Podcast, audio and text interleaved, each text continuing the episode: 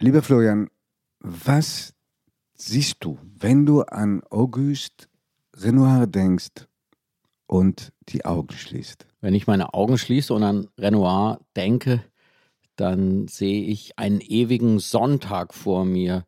Vergnügungen in Pariser Lokalen, Frauen in Sommerkleidern und ein ewiges, sommerliches, weiches Licht.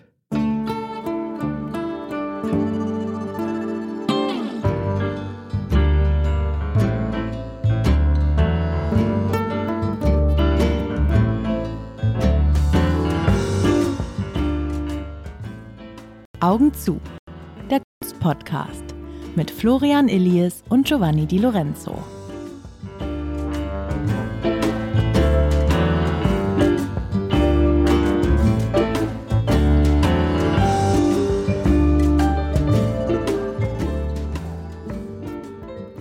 Herzlich willkommen zu einer neuen Folge von Augen zu, liebe Zuhörerinnen, liebe Zuhörer.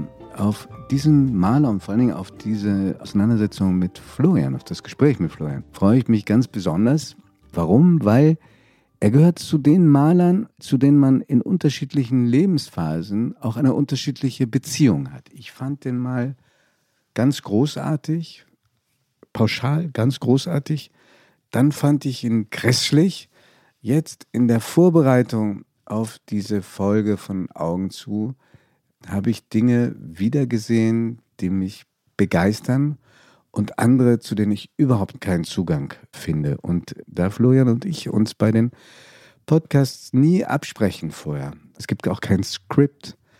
Deshalb bin ich so neugierig auf seine Einschätzung. Willst du gleich widersprechen oder? Nein, ich kann ja auch nur sagen, dass meine Verhältnis zu ihm eigentlich immer ein Verhältnis war von aus großer Distanz. Es hat mich eher immer irritiert. Ich hatte immer das Gefühl, es ist sehr viel Süße darin, sehr viel Süßlichkeit sogar. Aber immer wieder haben mich Bilder in Museen gesehen, wo ich dachte, meine Güte, was für ein guter Maler. Also das war immer so ein Punkt, wo ich nicht wirklich zu einem eindeutigen Urteil kam, weder ins Positive noch ins Negative. Aber dieser Maler ist eben, und das ist, glaube ich, auch der Grund, warum wir ihn heute zu einer Figur einer eigenen Folge machen. Eine der ganz großen Figuren des französischen Impressionismus und er verdient es einmal genauer angeschaut zu werden und befragt zu werden auf seine Bedeutung hin, auf seine Bedeutung für die Zeitgenossen, aber eben, und darum sind wir ja auch hier im Ringen für die Deutung, für die Gegenwart. Was hat er uns heute, 2024, noch zu sagen? Unbedingt und wir sollten auch erwähnen, dass das eine der häufigsten Wünsche ist, die von unseren Zuhörern und Zuhörern in Zuschriften geäußert wird, die immer wieder so freundlich und unterstützend sind, dass wir uns nur bedanken können dafür. Also Renoir gehört zu Ihren Lieblingen und ich hoffe, wir werden Sie nicht enttäuschen, auch nicht manchmal mit der Strenge des Urteils. Er fällt in eine Zeit, die wahnsinnig spannend ist, die Florian, denke ich, auch ganz gut kennt über die Literatur, das 19. Jahrhundert, von dem Renoir immerhin fast 60 Jahre mitbekommt. Er ist für die Zeit ziemlich alt geworden, 78, obwohl er am Ende schwer krank war. Das war das Jahrhundert der französischen Literatur. Also wenn man sich vor Augen führt, wer da alles geschrieben hat. Stendhal, Victor Hugo, Flaubert, Balzac, Rimbaud, Baudelaire, also mehr geht nicht. Und es war eine Zeit, die so schwankte zwischen Restauration, also politisch gesehen, zwischen Restauration alter königlicher oder kaiserlicher Herrschaft und Pracht und Revolution. Sie endete dann in die Staatsform der Republik, die dann auch dauerhaft war, aber erstmal war da unglaublich viel Unruhe. In diese Zeit wird Renoir reingeboren eine Zeit also des Umbruchs und er ist das Kind von einem Schneider und einer Näherin. Er kommt in Limoges auf die Welt als sechstes von sieben Geschwistern. Im Alter von drei Jahren allerdings ziehen sie nach Paris um und es ist einer der wenigen Beispiele, wo in der Familie offenbar überhaupt niemand war, der sein künstlerisches Talent gefördert hat oder auch nur frühzeitig erkannt hat. Also jedenfalls ist es nichts Schriftliches bekannt, dass das so gewesen ist. Er sagt, er hat eine wunderbare Kindheit betont, das hat er bis ins hohe Alter immer wieder seinen Söhnen erzählt. Die Familie hatte nicht das Geld, ihn auf ein Lyzeum zu schicken, so hieß damals das Gymnasium. Er macht mit 13 schon eine Lehre und die Lehre allerdings hat es in sich, denn er hat Kunsthandwerk, Dekorationsmalerei gelernt Zunächst, indem er Porzellan bemalt hat, unter anderem mit klassischen Motiven, also die Kriegsgöttin Diana, Marie Antoinette, die nicht allzu lang davor in Frankreich geköpft worden war. Und dann hört das abrupt auf mit der Dekorationsmalerei. Und, und weißt du warum? Ja, ich habe auch mit Interesse gelesen, dass es dann eben selbst möglich war, auf Porzellan zu drucken. Also, dass man eben einfach nicht mehr die Maler gebraucht hat, sondern das war auch schon ein erster rationalisierter Arbeitsplatz sozusagen, der aber uns das Glück bescherte, dass Renoir aus dieser Porzellanmalerei, die er ganz offensichtlich virtuos beherrscht hat, quasi dann was Neues sich suchen musste und dann die Malerei fand. Und zugleich diese Porzellanmalerei ist, glaube ich, so ein ja, aber erst mal, erst zentraler mal, Punkt, um auch sein ganzes Malen später begreifen zu können. Total. Es war natürlich immer Auftragsmalereien. Also er musste Fächer, Schränke, sogar Gegenstände bemalen, die Missionare mitgenommen haben in ferne Länder. Aber in seinen Mittagspausen ist er offenbar ins nahegelegene Louvre gegangen und hat da kopiert. Also wenn es eine Naturbegabung gab, ohne große Hilfe durch große Meister, dann er in dieser Zeit. Ja, es gibt das Zitat von ihm, das dazu genau passt. Er wurde einmal gefragt von Julius Meyer-Greve, wo er denn gelernt hätte, man könne doch nur von der Natur lernen. Und da hat er ihn ganz verächtlich angeguckt und hat gesagt, nein, natürlich, am meisten lernt man im Museum.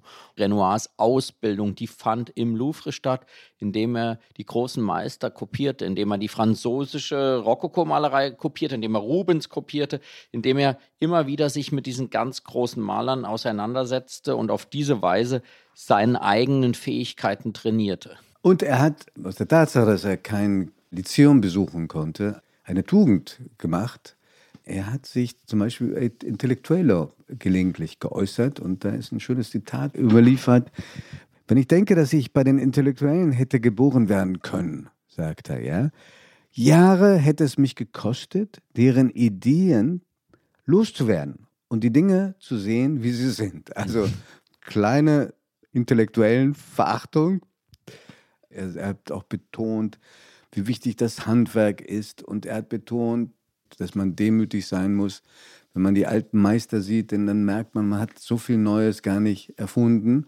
Also ein Selfmade Man, Selfmade Maler. Trotzdem kommt er an die Kunstakademie und da passiert was Interessantes. Der hat einen Schweizer Meister dort, Charles Glaire heißt er, oder hieß der, und der tadelt ihn eines Tages und sagt, wenn ich mir anschaue, was sie so machen, das wirkt so, als ob sie es aus reiner Lust an der Malerei tun. Und er sagt, ja, ja, sonst hätte ich diesen Beruf gar nicht ausüben können oder wollte ich diesen Beruf gar nicht ausüben. Was sagt das eigentlich über die künstlerische Tradition dieser Zeit, Florian? Das zeigt in diesem Zitat eigentlich, dass er eine absolute Ausnahmefigur in seiner Zeit ist, weil er wird dann malerisch groß mit dem frühen Impressionismus. Also er ist auch befreundet mit den großen Malern dieser Zeit, also mit Monet vor allem, mit Degas, mit vielen anderen, mit Sisley. Ähm, und Basil und, und Frédéric Basil. Und all diese Künstler hatten einen ganz anderen Anspruch. Die begriffen sich als Speerspritze des Fortschritts. Man wollte mit der Malerei das neue, artige Leben ausdrücken, so wie es die Literatur tat. Die vielen Namen, die du genannt hast, Stendhal, Balzac, dann später Flaubert und Proust, also die auch versuchten in der Sprache das weißt neue. Du, weißt du, dass Proust sogar auf der Suche nach der verlorenen Zeit, seiner berühmten, sogar Renoir namentlich erwähnt. Ja, das habe ich auch gesehen und mich gefreut und merkte so, so groß war seine Bedeutung. Ja, also er ist als, als Schöpfer des neuen Frauentypus, taucht er dabei bei Brust auf. Wobei, darüber müssen wir reden, noch ja. über den Frauentypus ja. von Renoir. Ja.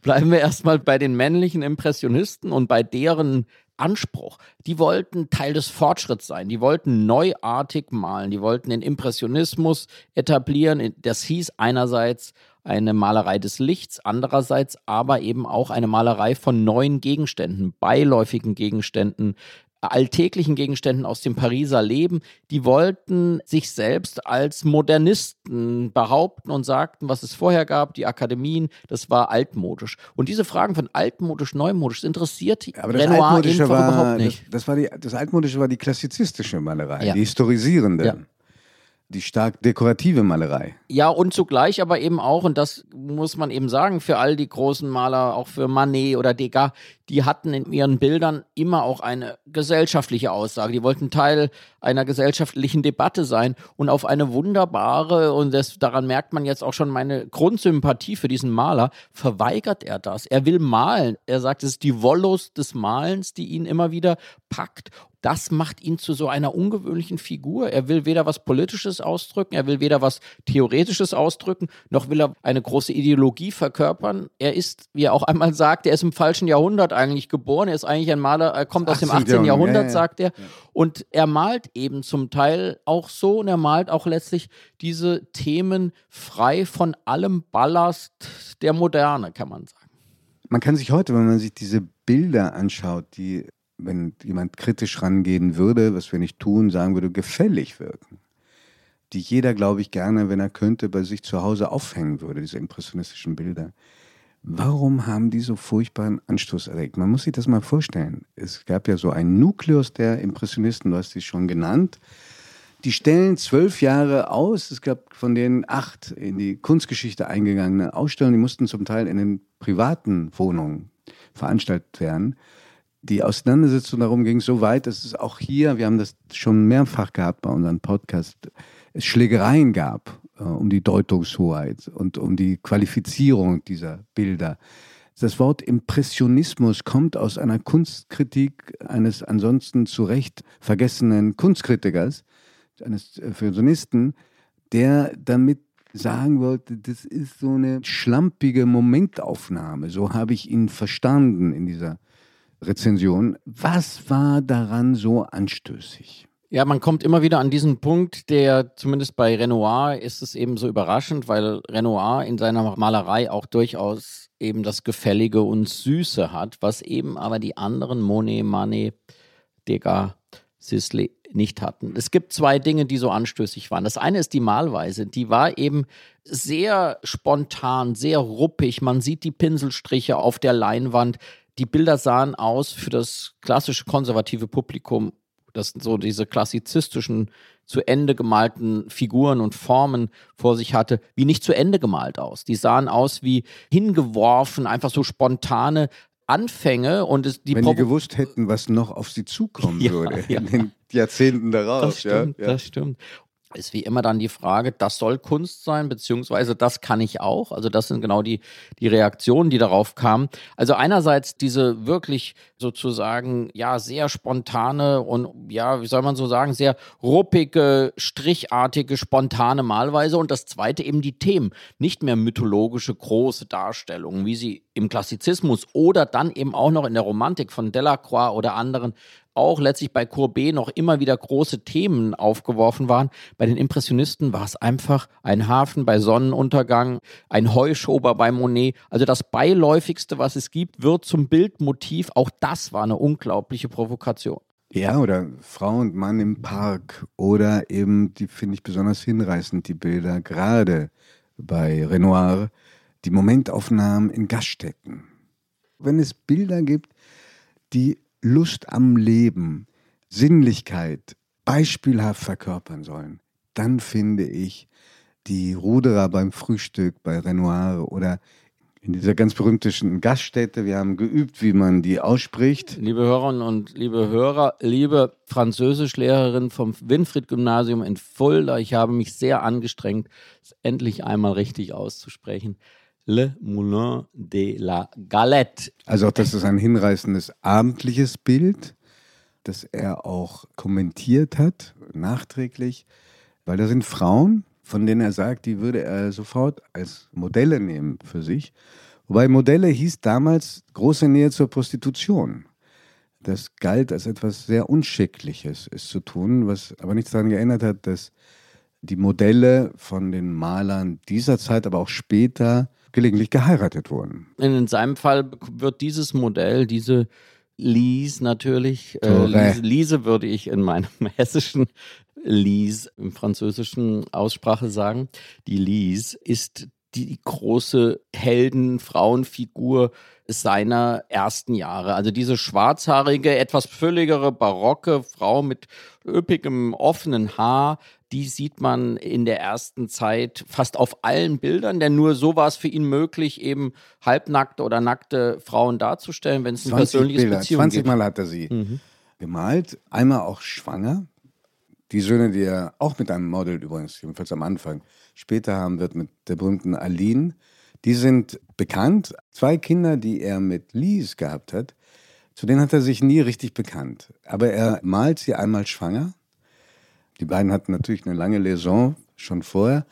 Sieben bis zehn Jahre, da gehen die Angaben ein bisschen auseinander, bis Lies dann auch von ihm offenbar ganz die Schnauze voll hatte und einen Architekten heiratete und sich offenbar auch nie mehr bei ihm gemeldet hat, umgekehrt wahrscheinlich auch nicht. Diese Frau, wenn du dir die Bilder anschaust, du fragst dich, warum sie? Also sie hat nichts in ihrem Gesicht, was besonders haften bleibt. Also sie ist nicht ausdrucksstark, sie wirkt nicht besonders intelligent, sie wirkt nicht besonders ausdrucksstark, sie ist nicht besonders attraktiv. Was hat ihn wohl bewogen, diese Frau zu nehmen? Ich glaube, die Intimität, die er mit ihr hat und die ihn dazu brachte, sie in diesen alltäglichen Posen zu sehen und sie dann auch in diesen alltäglichen Posen zu malen. Und man sieht ja auch diesen Bildern an, was ihn alles interessierte.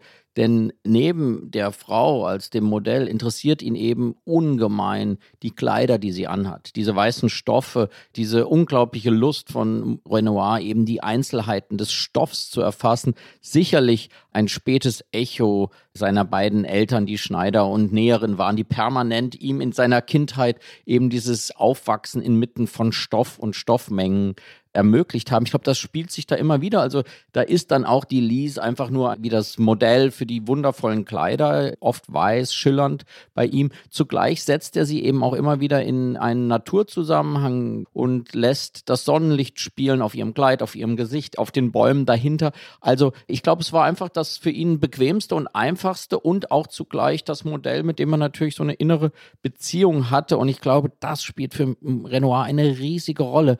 Es gibt eine Innigkeit in seiner Kunst, eine innige Verbindung mit dem Modell, eine innige Verbindung mit der Welt. Es gibt eine Daseinsfreude und eine sozusagen ein Akzeptieren und letztlich auch Feiern des Jetzt-Zustandes. Und ich glaube, er hätte deine Beschreibung empört zurückgewiesen, weil. Ja, ich tue vor allen Dingen Lies mit dieser Beschreibung. Äh, und, und, und erstmal erst Lies, weil, weil er sagte, darum geht es letztlich nicht. Es geht darum, dass das der Mensch ist, den er liebt, mit dem er die Zeit teilt und mit dem er die Welt malen will. Und das zeichnet ihn, glaube ich, auf so eine ganz besondere Weise aus. Er will auch damit nicht irgendwas anprangern, er will nicht irgendetwas zeigen, nicht irgendwelche verspeckten Hinweise machen, wie so viele seiner impressionistischen Kollegen, die so viele geheime Codes in ihren Bildern versteckt haben aus dem gesellschaftlichen Leben. Nein, der will einfach malen, malen, malen und in der Malerei das Dasein feiern. Und das macht ihn zu so einer Ausnahmefigur und das macht ihn natürlich auch zu so einer provokanten Figur. Abgesehen davon, wie gesagt, dass sich der Lies jetzt mit der Beschreibung furchtbar Unrecht getan hat. Wahrscheinlich war das eine ganz andere Frau, nur dass, dass sich das in, in den Bildern nicht widerspiegelt. Was die Innigkeit anbelangt, habe ich Schwierigkeiten, dir zu folgen, weil ich finde, das zieht sich durch fast sein gesamtes Werk, insbesondere durch sein Spätwerk. Die Gesichter der Frauen sind leer. Ich habe eher das Gefühl, er sieht Frauen als eher instinktive, animalische Wesen, die überhaupt keine intellektuelle Begabung haben, die bleibt eher Männern vorbehalten. Also ein sehr merkwürdiges Frauenbild. Wenn man gutwillig ist, kann man sagen, naives Frauenbild. Und auch eins, was sehr auf bestimmte Körperteile fixiert ist. Man hat ja mal gesagt, dass äh, wenn die Frauen keinen Busen gehabt hätten, hätte er wahrscheinlich gar nicht angefangen zu malen. Und das, was ihn am meisten an Frauen fasziniert hat, war der Hintern. Also ein Frauenbild, mit dem man, glaube ich, heute nicht so wahnsinnig weiterkäme. Ganz vorsichtig ausgedrückt. Nein, natürlich gar nicht. Sein Frauenideal ist ganz sichtlich vom Barock geprägt und das sagt er auch, dass Rubens eben für ihn die diese große prägende Figur war, diese Und Fleischlichkeit und Veronese, und. Veronese, Ja. diese Fleischlichkeit, die sie gemalt haben.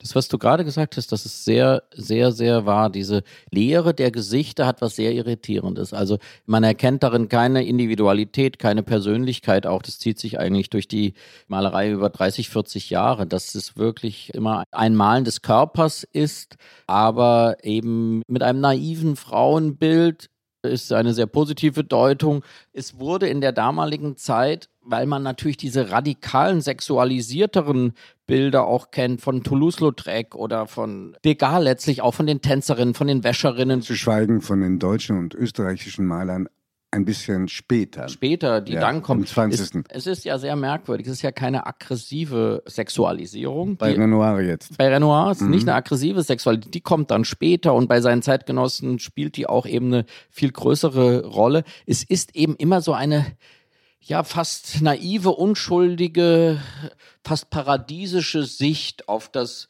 Leben der Männer und der Frauen und das Zusammensehen, das kann man natürlich sehr gerne als etwas Naives sehen. Ich glaube aber, was sich da für ein Geist letztlich zeigt, ist der Geist des Rokoko. Und das sagt er ja auch mit seinem Satz. Er kommt eigentlich aus dem 18. Jahrhundert.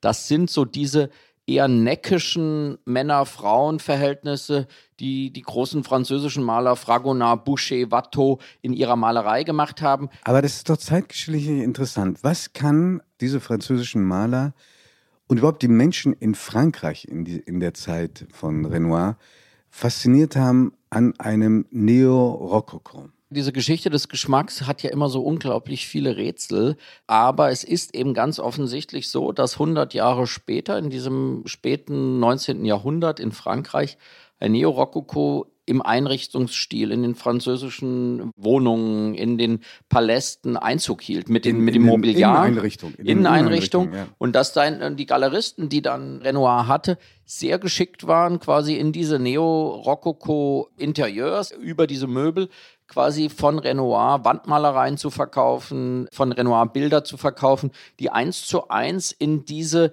letztlich vergangenheitsselige Welt dieser Zeit passten. Also es ist ja sehr oft so, dass eine geschmackliche sozusagen Rückkehr ist immer ein Widerstand, wenn es den Menschen zu schnell geht. Also diese Beschleunigung ist ja immer wieder das Thema und dann einige Avantgardisten gehen vorne weg und die Mehrheit sehnt sich aber nach dem Vergangenen zurück. Und diese Zeit in Frankreich 1870, 80, 90 ist von einer Beschleunigung geprägt, die die Menschen überfordert und dann geht man sehr gerne geschmacklich zurück. Und da befriedigt natürlich ein Renoir mit seiner Behaglichkeit, seiner Sonntagsmalerei die Gefühle nach einer Beruhigung, nach einem, nach einem Innehalten, nach einem Sonntag innerhalb dieses werktäglichen Voranrennens. Und ich glaube, deshalb ist er auch so populär geworden in dieser Zeit, weil man das Gefühl hatte, mit ihm kann man die Zeit anhalten. Ja. Kann dir folgen, Wort für Wort? Das ist ja toll. Ja, das müssen wir auch bin- festhalten bin- für unsere Hörerinnen und Hörer, diesen, diesen, diesen seltenen Moment. Es gab ja noch was dazwischen, zwischen dieser Neorokoko-Phase auch bei Renoir und seiner impressionistischen. Mein Urteil ist, seine stärkste Periode war die impressionistische, die relativ kurz war, mit der er anders als einige seiner Zeitgenossen dann bricht, sehr radikal bricht. Dazu kommen wir gleich. Es gab bei ihm eine Phase, gerade auch in der impressionistischen Phase, wo er in bitterer Armut gelebt hat. Er hat sich das Atelier geteilt mit dem großen Claude Monet. Die beiden, so schreibt es sein Sohn Jean Renoir, der ihm einen Film und ein Buch gewidmet hat, Anfang der 60er Jahre, wenn ich mich richtig erinnere. Die haben da wochenlang von Bohnen und Linsen gelebt. Und dann findet er auch Anerkennung, er hat auch kommerziellen Erfolg, er kann sich später ein sehr stattliches Haus leisten. Aber ein großer Einschnitt für Frankreich, aber ich denke auch für Renoir und seine Malerfreunde war der Deutsch-Französische Krieg. 1870 bis 71 verlustreich, entzündete sich am Streit über den spanischen Thron. Unvorstellbar, dass das, wenn man sich das heute anschaut, dass das einen Krieg begründen könnte. Für Frankreich folgenreich, weil musste große Reparationen leisten, Reparationszahlungen, also eine demütigende Erfahrung. Und trotzdem wird diese zweite also nach dem Französischen Krieg bis zum Ersten Weltkrieg 1914, diese 50 Jahre sind eingegangen in die Geschichte als Belle Epoque. Mhm. Also eigentlich eine Verklärung einer, wie du gerade gesagt hast, einer Zeit, die sich unglaublich schnell gewandelt hat. In Deutschland war es die Gründerzeit, in England war es die viktorianische Zeit. Also eine, die wahrscheinlich relativen Frieden bedeutete und wachsenden Wohlstand und Aufstieg des Bürgertums. Genau, und in der Zeit war er eigentlich eben, wurde er wieder das, was er mal anfangs war. Er wurde auch zu einem Dekorateur dieser Belle Epoque und dieser neuen Einrichtungen, dieser behaglichen Wohnungseinrichtungen. Er hat eine Kunst geschaffen, die niemanden wehtat und das darf man. Äh, also nach dem Impressionismus. Nach dem Impressionismus. Da, davor war aber offenbar äh, eine Phase, in der er schwer depressiv war und an seinem eigenen Talent zweifelte. Und dann fährt er nach Italien mit Aline, seiner späteren Frau, mit der er dann diese drei Söhne hatte äh, besucht Neapel, Florenz, Rom, das, was Venedig, was damals Standard war.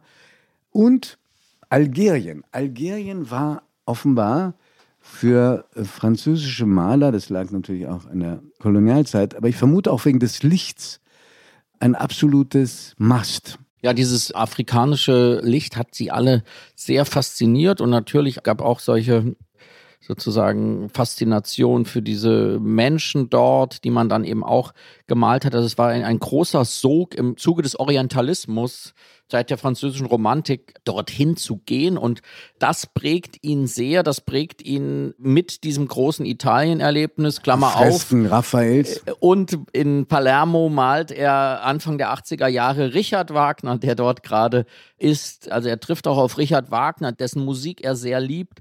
Also das ist eine für sein Werk zentrale Reise, weil sie ihm überhaupt erstmal möglich war, weil er davor genug Geld verdient hatte, um sie anzutreten. Aber sie ist eigentlich der Bruch künstlerisch in seinem Werk. Ja, dieses Porträt von Wagner zählt ist, auch nicht zu den besten Bildern, die er gemalt hat. Ist ein sehr schlechtes Bild. Er trifft ihn in Palermo, wo er gerade die letzten Noten des Parsifals aufgeschrieben hatte. Also die beiden treffen sich, es muss ein freundliches Treffen bei einigen Getränken gewesen sein. Und für den nächsten Tag verabreden sie sich. Und weißt du, wie viel Zeit er dann hatte? Nein. 35 Minuten. Und er schreibt aber, es wäre besser gewesen, wenn ich weniger Zeit gehabt hätte, weil Wagner am Schluss sichtlich schlecht gelaunt war und das irgendwie auf das Bild abgefärbt hat. Und Wagner selbst hat das Bild dann so kommentiert, ah, ah, es stimmt, dass ich wie ein protestantischer Pfarrer aussehe. Also, ja. also er fühlte, das, was wir ein schlechtes Bild finden, er fühlte sich immerhin Richard Wagner erkannt. Dann ist es doch gut. Ja. Fand, ich, fand ich auch. Und dann kommt er zurück und dann beginnt das, was in der Kunstgeschichte bezeichnet wird als eine trockene Periode oder als die Ingres-Periode. Ein Maler, der in Frankreich eine große Rolle gespielt hat, 60 Jahre äh, vor Renoir auf die Welt gekommen ist. Aber die Lebenszeiten der beiden haben sich überschnitten. Was meint trockene Periode? Das bezieht sich auf die Art und Weise, wie er malt. Vorher ist es eben ein sehr züngelnder Pinselstrich. Man sieht diesen Pinselschlag eigentlich auf all seinen Bildern, wie, wie dieser Pinsel ja wie so kleine Zungen, Flammenzungen in den verschiedenen Malweisen über das Blatt zieht. Es ist immer alles sehr, sehr hell gewesen vorher. Das hat er aus seiner Porzellanmalerei übernommen.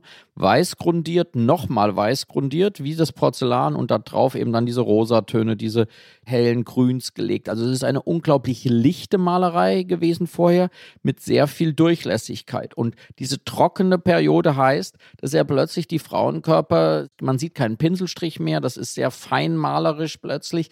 Die erinnern wirklich an diese Önkre Frauen. Önkre auch übrigens ein sehr berühmtes Bild sind die Frauen von Algier, also der auch schon dieses Algerien-Thema in seiner Kunst hatte, was dann eben Renoir aufnimmt nach seiner Algerienreise. Und das ist eine Malerei, die man eigentlich gar nicht mit Renoir verbindet. Es kriegt was sehr Steifes und sehr Eingefrorenes. Und auch, auch äh, andere Vorbilder, also Vorbilder zitierend aus der Malerei, manches sieht so ein bisschen wie Tizian aus, ein bisschen wie Giorgione, ein bisschen, also man merkt den Einfluss seines Italienbesuches. Also es steckt voller kunsthistorischer Zitate. Ich finde zum Teil grässliche Bilder, die Badenden. Oder kannst du dem was abgewinnen, was Nein, ich nicht sehe? Da kommt aber noch einmal erschwerend das hinzu, was du vorhin in den Gesichtern gesagt hast. Diese Gesichter in, den, in dieser frühen Phase von ihm spielen auf dem Bild auch kaum eine Rolle, weil das alles in so einem wunderbaren, leichten, lustvollen Malstil unterworfen ist. Aber hier kriegen die richtig was oft was sehr penetrantes, was man überhaupt nicht anschauen will, diese Gesichter, weil sie ja einen in einer ganz merkwürdigen Weise anstarren. Also das ist ja aus den größten Selbstzweifeln des Künstlers geboren. Deswegen muss man immer Verständnis dafür haben, was er aus den Selbstzweifeln gemacht hat. Er hat es nicht besser gemacht, muss man sagen. Also er hat die Ungeduld oder die Unruhe, warum er nicht weitermalen wollte wie zuvor.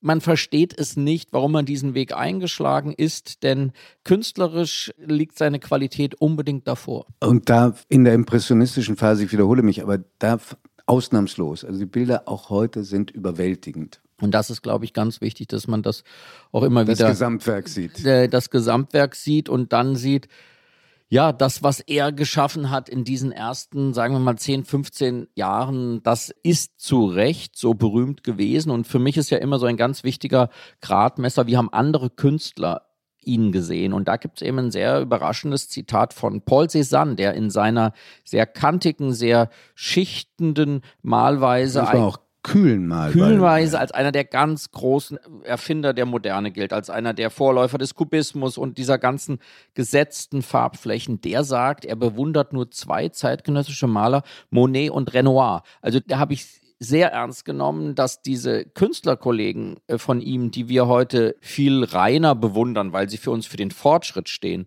dass die alle diesen Renoir gerade in seiner puren Malerei, Malerei so gewürdigt haben und darin eben doch etwas sehr Großes erkannt haben.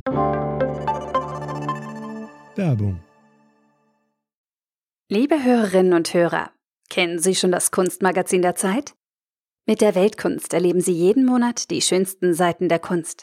Sie wollen das Magazin unverbindlich testen? Dann bestellen Sie Ihr persönliches Kennenden-Exemplar gratis unter www.zeit.de/weltkunst-podcast.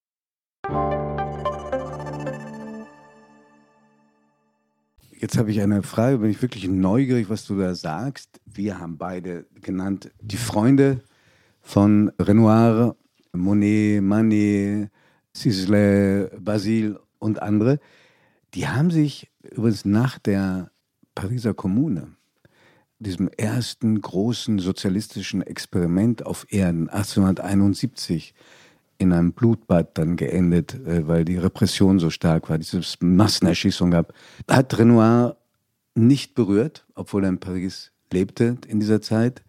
Er ist dann aufs Land gefahren, hat Freunde und Verwandte begrüßt. Zu seiner Ehrenrettung sagt einer der Söhne, dass er das wahrscheinlich verdrängt hat, weil ihn die Massenerschießungen so berührt haben. Also heute würde man wahrscheinlich sagen, verstört haben oder traumatisiert haben. Da trifft er sich auf dem Land bei der Familie Manet und er, Renoir, malen die Familie Manet auf dem Rasen. Und die Bilder sind beide noch da, es ist fast exakt derselbe Winkel. Welches von den beiden, weiß, wenn du sie kennst, findest du stärker? Das ist jetzt so äh, ungerecht, weil wir ja heute über Renoir sprechen und den Lobpreis Renoirs aussprechen wollen. Aber in diesem Bild und insgesamt ist Manet mir sehr viel näher und ich halte Manet dann für die doch viel größere künstlerische Figur. Also gerade in dieser Gegenüberstellung, wo man spürt, es ist genau dieselbe Szenerie, sogar der gleiche Hahn auf den Bildern ja. zu sehen und das Kind und die Frau.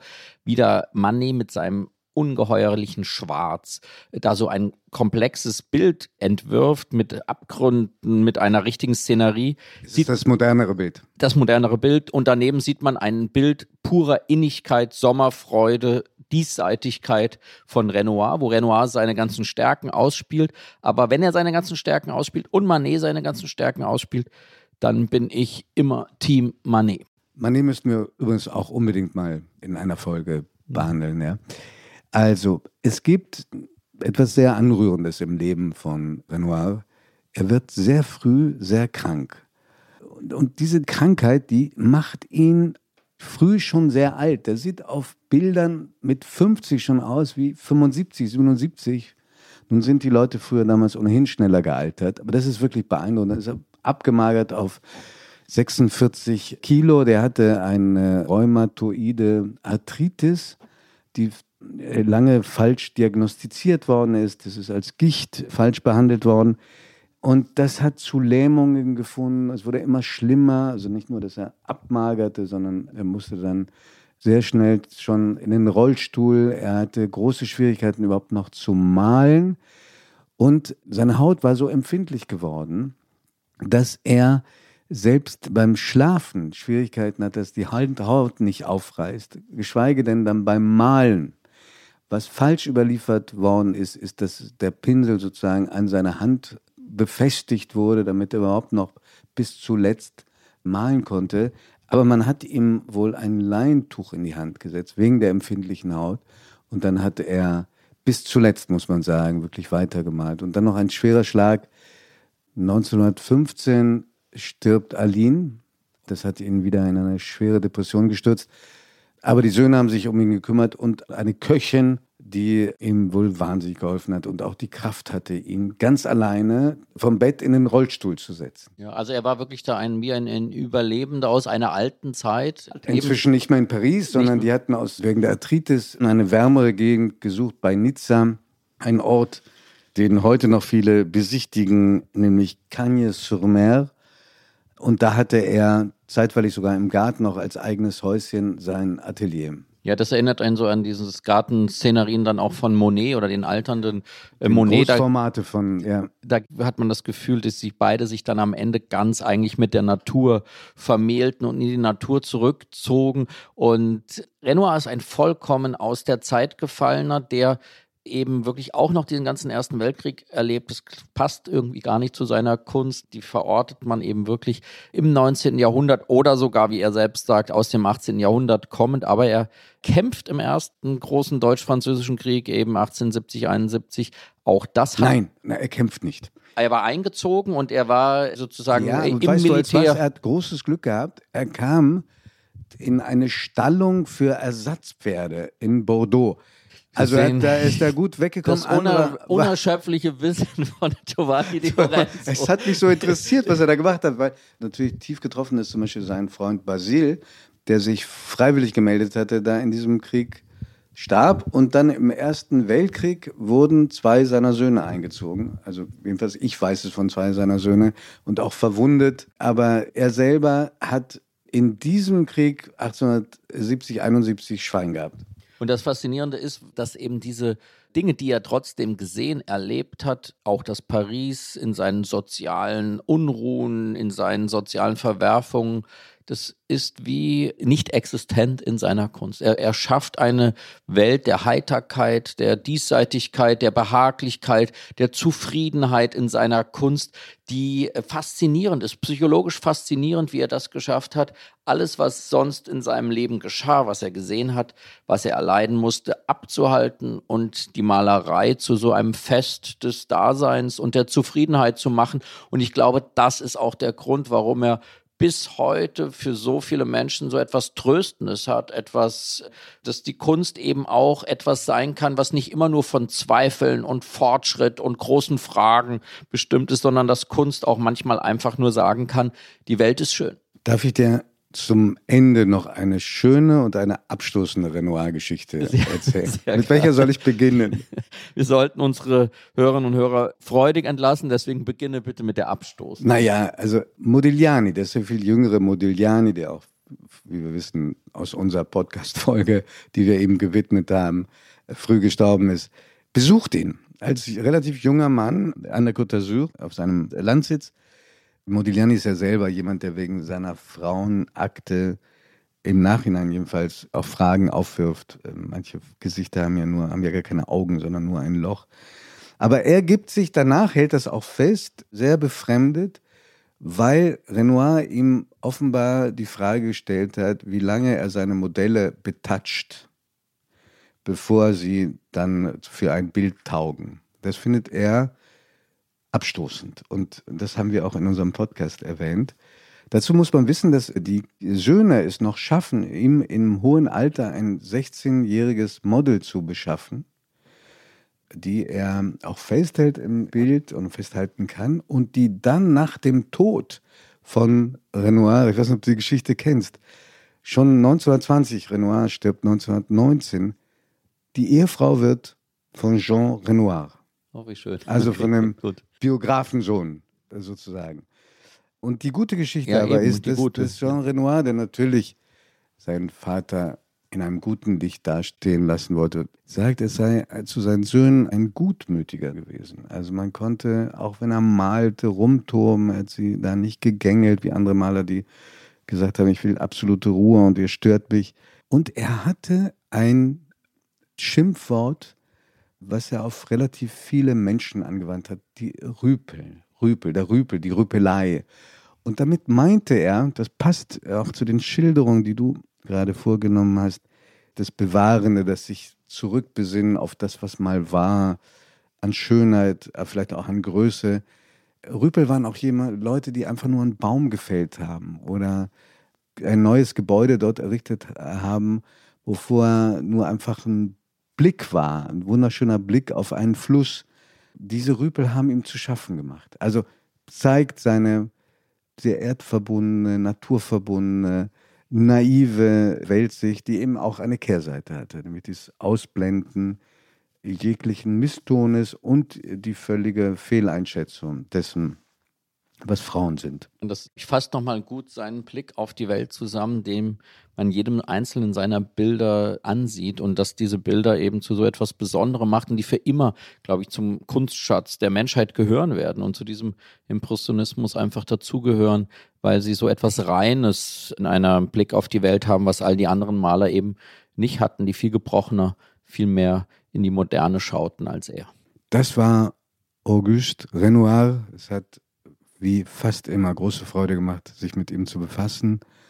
Wir danken Ihnen, dass Sie uns zugehört haben und freuen uns auf die nächste Folge, die wir einem Maler widmen, der auch von Ihnen sehr oft genannt wird als Wunschkandidat. fast am häufigsten, seit wir angefangen haben, uns mit Augen zu mit ihnen Künstlern zu nähern, ist immer wieder der Name Salvador Dali gefallen. Eine ungeheuer exzentrische Malerpersönlichkeit mit ungeheuer wirkmächtigen Bildern. Und wir wollen einmal sein Leben anschauen, seine Geschichte erzählen. Und ja, ja, und da der Frage unbedingt nachgehen, war eigentlich sein Leben spannender oder sein Werk? Ja, ich habe äh, Also ich hab sehen- einen, hab einen Verdacht. Wir werden uns natürlich auch mit seiner glamourösen, exzentrischen Frau äh, Gala beschäftigen, die auch eben zu seinem Werk sehr unmittelbar dazugehört. Also das wird ein sehr lebensnaher, aufregender Podcast, der sich diesem großen Surrealisten widmen wird.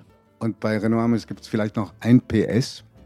Er hat ungefähr 6000 Werke hinterlassen, damit einer der produktivsten Maler in der gesamten Kunstgeschichte. Und in dem Fall muss man sagen, leider hat er 6000 Bilder hinterlassen.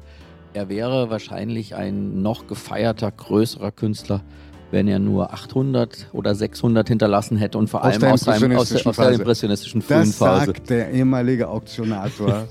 Florian Illich spricht aber für seine Unabhängigkeit im Urteil. Vielen, vielen Dank. Vielen Dank.